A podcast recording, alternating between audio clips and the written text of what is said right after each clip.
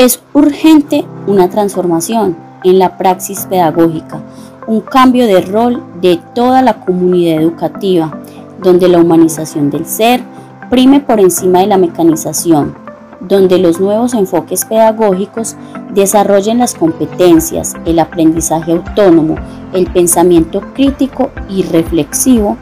como herramientas de desarrollo, innovación y competitividad.